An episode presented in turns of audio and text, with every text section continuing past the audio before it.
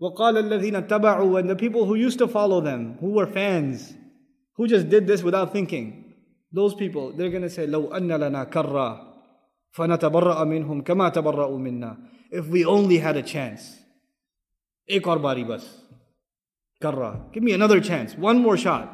Then we will cut ourselves off from these guys just like they're cutting themselves off from us now. We would want nothing to do with them. We'd hate on them just like they're hating on us now. كذلك يريهم الله أعمالهم حسرات عليهم that is how Allah shows them their deeds so they can regret on them and regret on them and regret on them. Regret, hasarat is jama', right?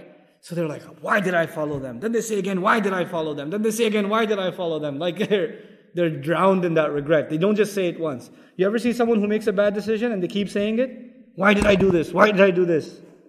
They can't let it go. Every conversation you have with them, they bring it up again. This is hasaratin alayhim. This is what they're saying on Judgment Day. Why did I do this? Why did I follow these guys? Why didn't I think for myself? Why did I do this? And then Allah says, وَمَا هُمْ بِخَارِجِينَ مِنَ النَّارِ Enjoy your regret. Now it doesn't help you. They're not going to be coming out of the fire. These people are not going to be coming out of the fire at all. Allahumma la taj'alna minhum. So on the one hand, there's the road to thinking.